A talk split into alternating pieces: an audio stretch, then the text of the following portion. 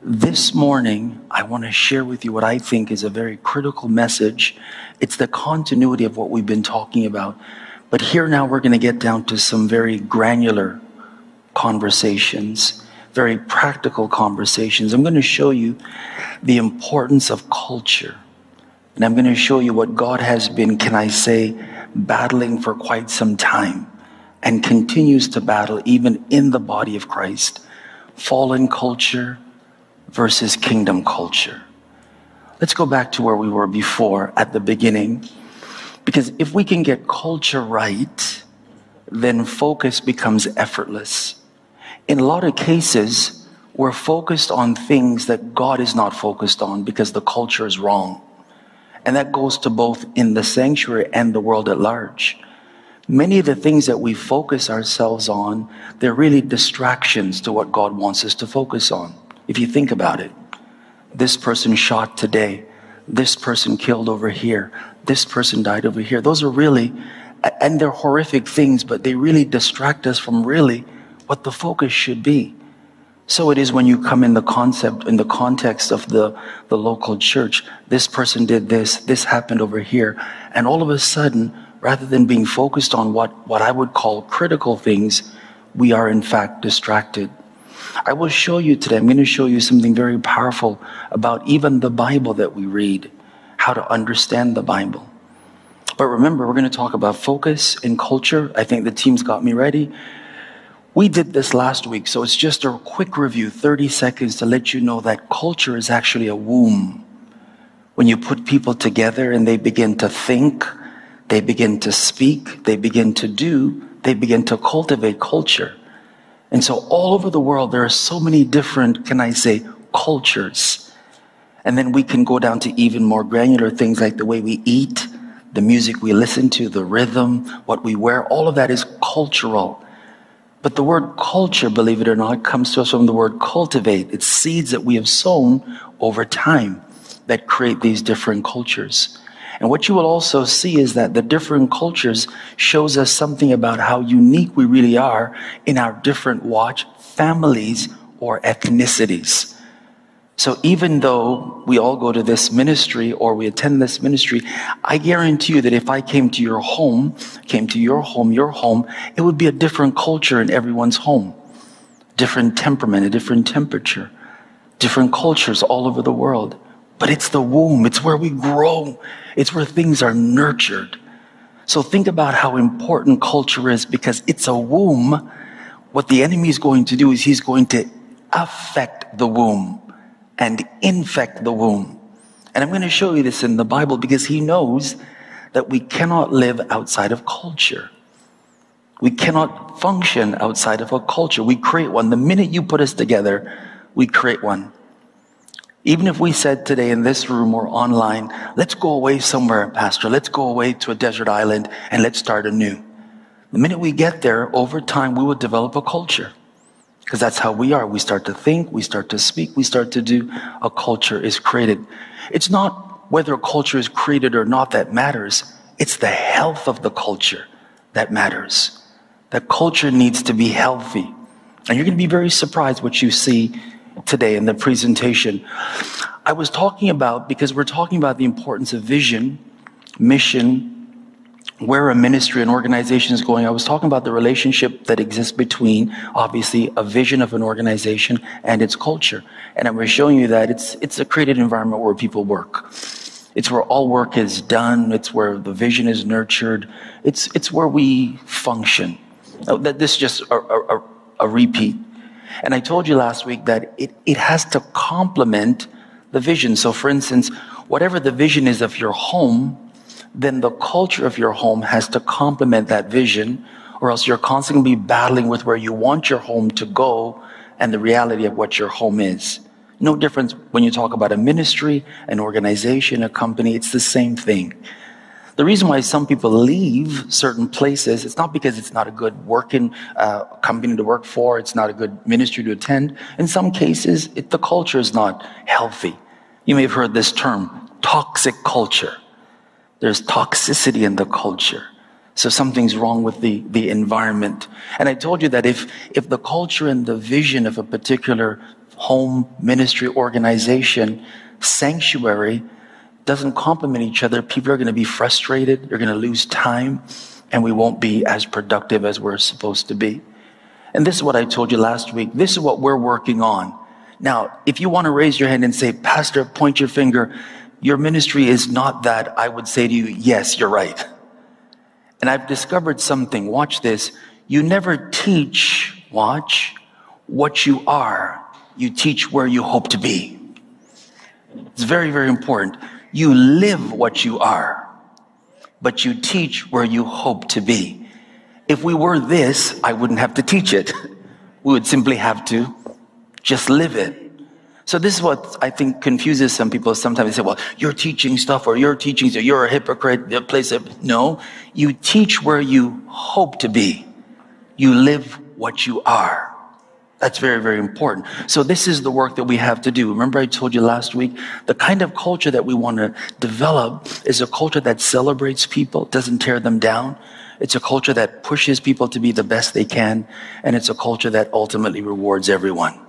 And it is a culture that brings people back to life. And I gave you the scriptures for that last week.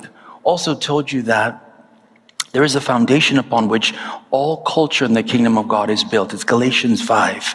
We call it the fruit of the Spirit. But really, remember, culture is what you cultivate. The fruit of the Spirit is the culture of the kingdom of God. And we're going to look at that this afternoon in just a minute. So now here's what I want to show you. This is what I added this week. When I went back home, I thought about what I was teaching. I thought about the fact that culture is actually fallen. And in the midst of this fallen culture, God introduces a kingdom culture. Leroy, may I have this Bible for a second? I just want to show you something. I just wanted this to be a, a, a demonstration piece. This is the Bible. We call it the Word of God. But would you be surprised if I told you that there are only two chapters in this book that can truly be considered the Word of God? Only two chapters Genesis chapter 1 and chapter 2. Everything else after that is God repeating what He said, correcting what isn't lining up with chapters 1 and 2, disciplining and chastening people who aren't lining up to Genesis chapter 1 and chapter 2. Now, I think that there are 66 scrolls in this, 39 in the old, 27 in the new. Watch this. And out of 66 scrolls, we have only two chapters that show us the ideal. So we are by nature accustomed to fallen culture. Watch. Behold, I was shapen in iniquity, and in sin did my mother conceive. I'm used to fallen culture. I'm used to toxic culture. I'm used to people. I'm used to people not getting along. I'm used to people not supporting each other. That's what we know. I want you to get a hold of this. Genesis chapter 3 is actually a bridge between the ideal world, Genesis chapters 1 and 2, and the fallen world that's going to happen in Genesis chapter 4 all the way to Revelation chapter 22. The bulk of this Bible is depicting fallen culture and God's attempt to restore fallen culture. In Genesis chapter 4, Cain gets angry in worship. That shouldn't surprise you. It's fallen culture. In Genesis chapter 4, Cain kills his brother after church. Just finished worshiping, kills his brother in the field. Fallen culture. Genesis chapter 4, Lamech kills another man for no apparent reason. Fallen culture. Genesis chapter 6, the whole world and the imaginations of people are only evil continuously, and God has to destroy the world by a flood. Fallen culture. We go on further, and Noah, after all that God did, gets drunk in his tent. Fallen culture. And Ham strolls into the tent and looks on his father's nakedness. Fallen culture.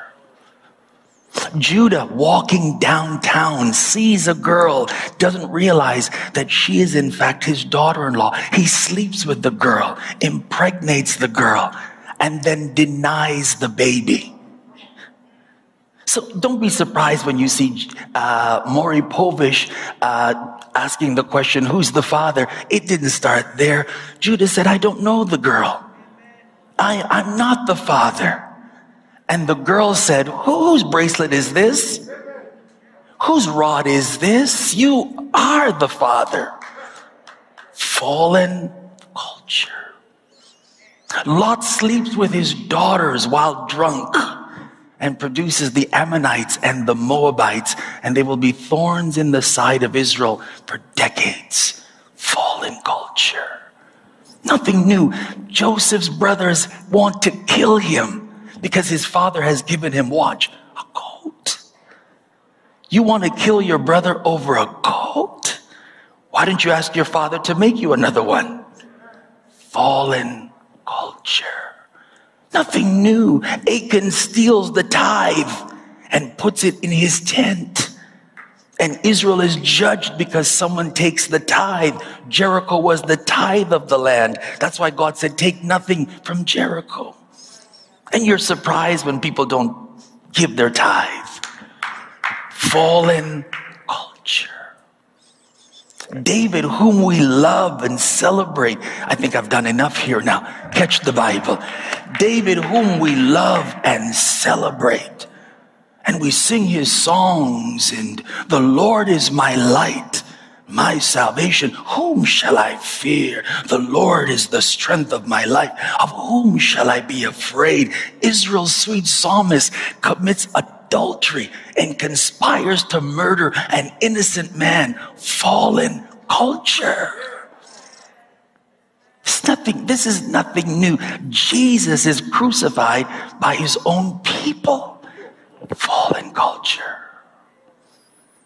Ananias and Sapphira decide that as glorious as the church is in all its power, they're going to keep back some of the possessions that they've agreed that they were going to give. Fallen culture. When Paul writes his epistles, which is, it's amazing to me because all the letters that Paul writes, he writes them because the church has gone off course. So the epistles aren't there because God wants us to know some great revelation. The epistles are written to correct the church that's gone off course. Because in Corinth, there's a man sleeping with his father's wife. And you're surprised when stuff goes down in the body. False teachers have crept into the church unawares. Fallen culture. This is what God has been fighting with since the dawn of time fallen culture. Let me give you a scripture that depicts this a little better so you will see. Proverbs 6. And here in this presentation, I want everybody to see where do I fit in this presentation, including the preacher? What do I need to work on? So don't sit there and say, give it to them, Pastor. No, I want you to see where do I fit in this presentation. Watch this. There are six things that God hates. So whatever they are, I better stay away from them. Amen? These are six things that God hates. But when you see them, ask yourself a question. Do I see these things functioning in the body? Watch. The seventh one, watch, the word abomination means it's detestable to God. It's, it's on the level of, you know, the other stuff that we say God doesn't like. It's on that level. The seventh one, watch. What would those things be? A proud look,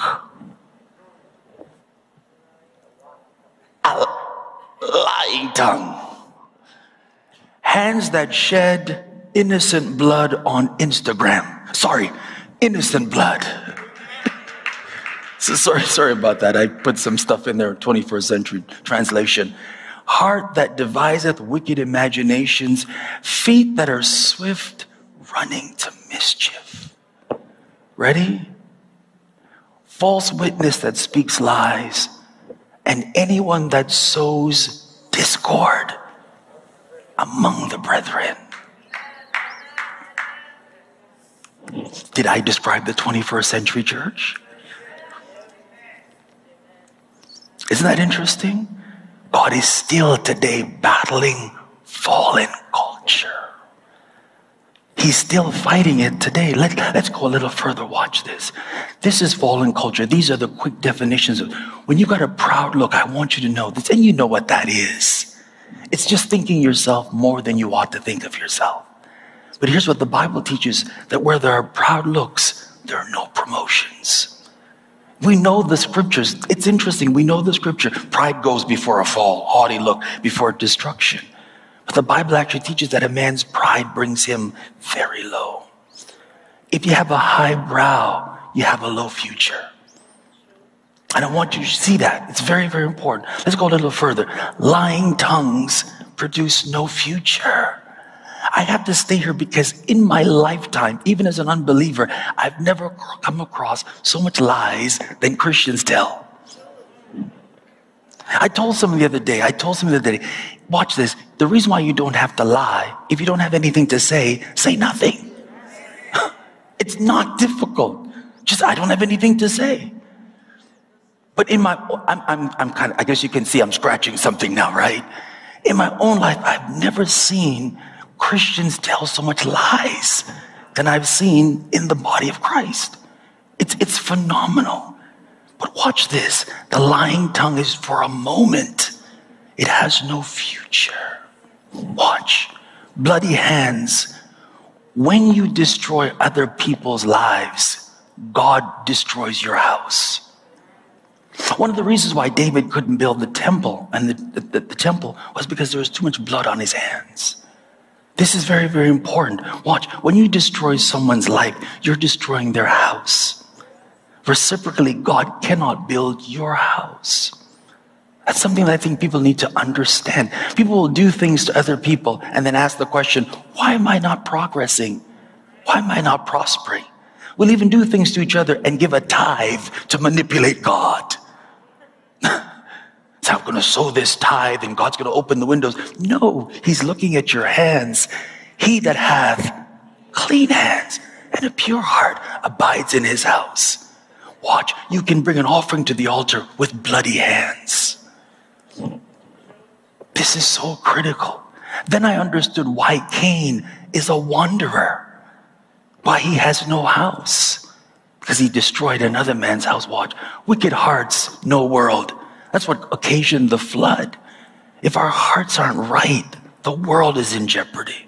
Watch, brothers and sisters, let's go just a little further. If our feet run to mischief, we're quick to spread stuff. When I do conclusions, I'm going to show you something because I want to show you why we are not as progressive as we should be. Because we focus on insignificant things. And I'm going to show you a model of exactly how this is proven. Watch this. When you focus on mischievous things, you're actually creating no peace in people's lives. The words of a talebearer, they're like wounds in the innermost part of someone's belly. Let's go a little further. False witnesses, no justice. You weren't there, you didn't see it. You can't collab, corrob- corroborate it. Just say nothing. Ready? Discord sowers, no harmony. Here's the contrast. Watch this. This is the contrast. Galatians 5 is the contrast of Proverbs 6. So Proverbs 6 is what God hates. Galatians 5 is what God loves. So if I'm going to work on myself, number one, I'm going to make sure that all of those things in Proverbs 6, I'm working on not modeling those things. That's part of my Christian journey. I don't want to be a lying worshiper. I don't want to be a mischievous praiser.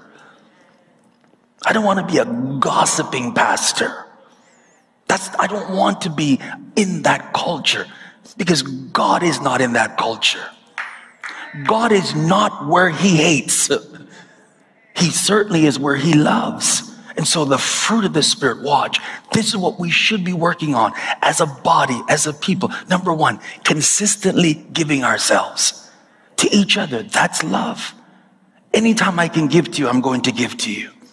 I'm going to give to you when I don't have to give to you, trusting that God will make up the difference.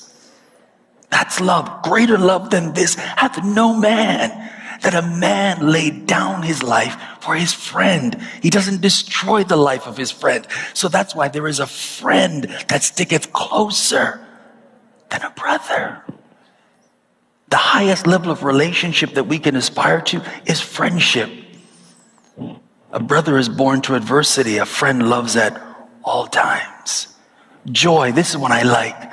Joy is actually not me going like, yay, it's my birthday. No, joy is the celebration of contentment. Did you know that? That's what joy is. Joy is learning how to live in the moment.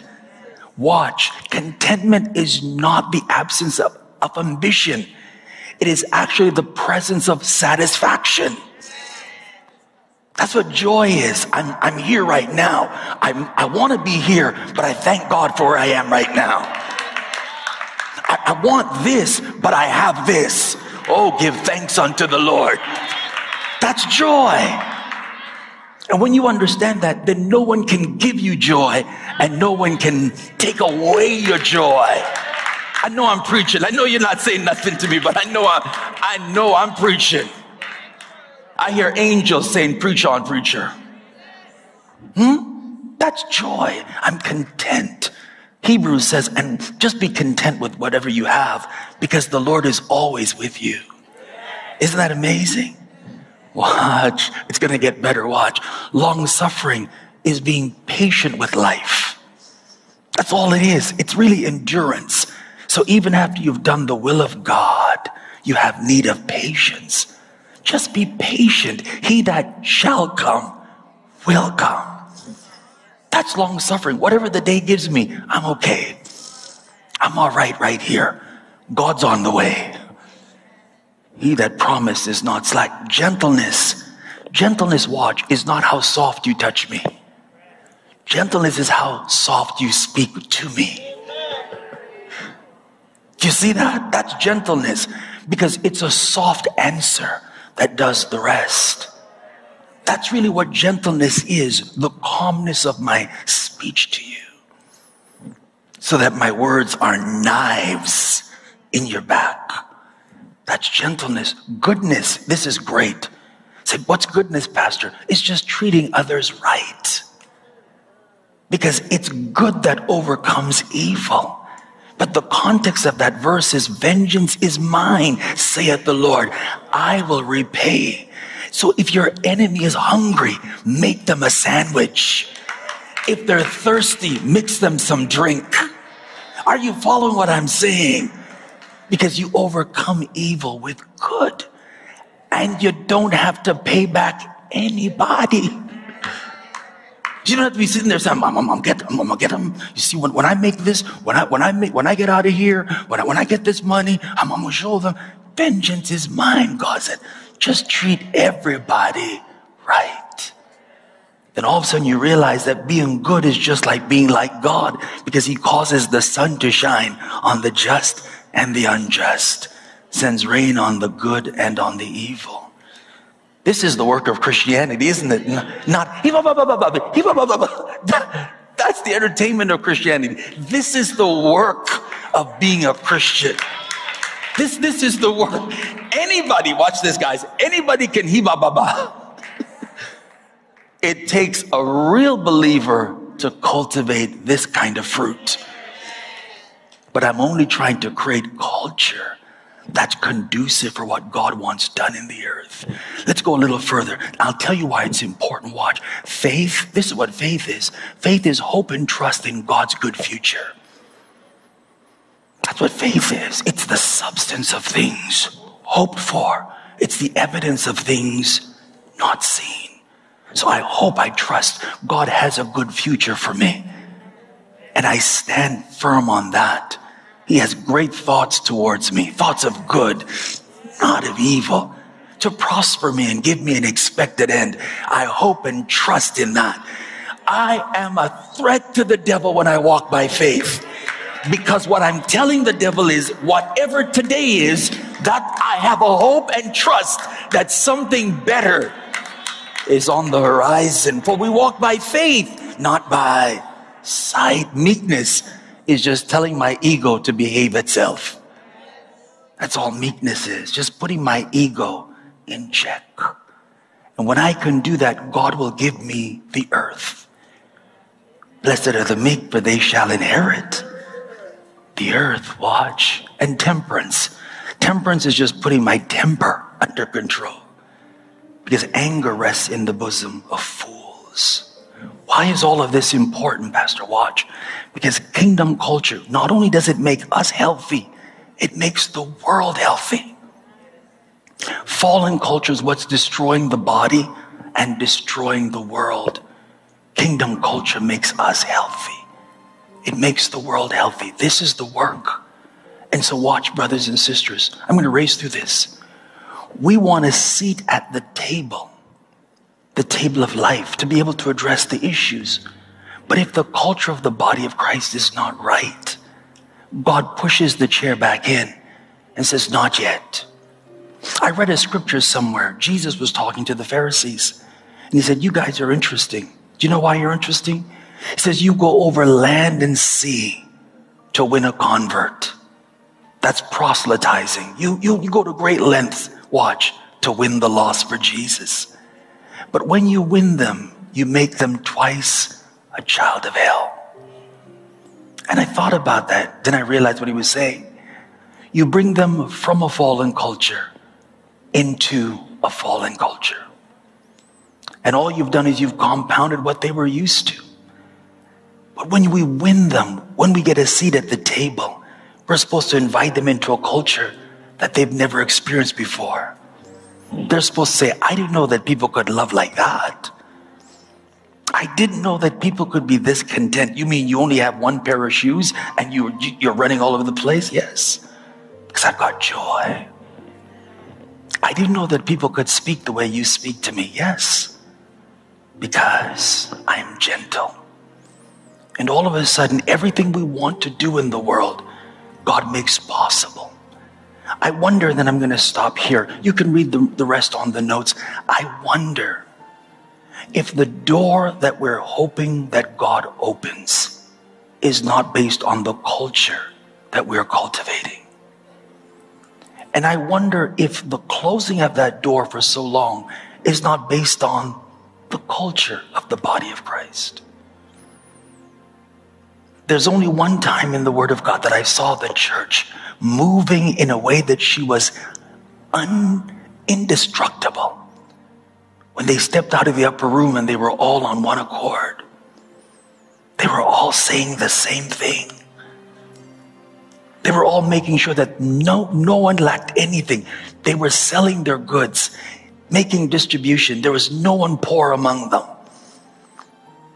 And Satan looked at that environment, realizing that if I let these people continue cultivating this culture, they will turn the world upside down. Let me sprinkle some seeds of fallen culture among them and return them to what God has always been trying to deliver them from. Everyone, I want you to rise on your feet thinking now. Rise on your feet thinking. I'm thinking. Rise on your feet thinking. Here's what you're thinking What kind of Christian am I? And you won't really know the answer until you're in crisis. You won't really know the answer until someone has done something to you. You won't know the answer until someone has spoken against you or hurt you in a way that demands either fruit or fallenness to come out. But can I tell you this? I want my enemies to eat the fruit of my life. That's what I want. I want even the people that hate me to eat the fruit that comes out of my life. I want you to lift your hands because I'm not going to stop until this culture is in this ministry. From the pastors, Pastor Miko, all the way through to the body, everyone bearing the fruit of the Spirit online around the world God is asking his kingdom for fruit now. Stretch your hands up to God and whatever you need to shake off, shake off your life. Whatever things you don't want to become, make a decision today. That will not be me any longer. But I will be a part of the culture that bears fruit. In Jesus' name, amen.